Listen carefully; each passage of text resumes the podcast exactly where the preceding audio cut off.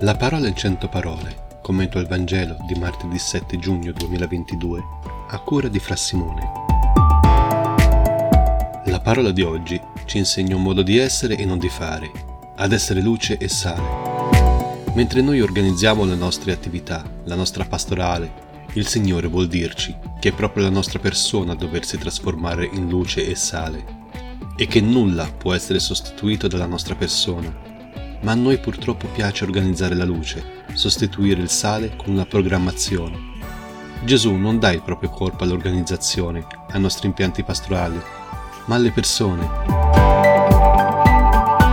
Gesù, chiamandoti a diventare sale e luce, ti chiede di portare nei gesti più semplici della vita quotidiana il Vangelo che salva.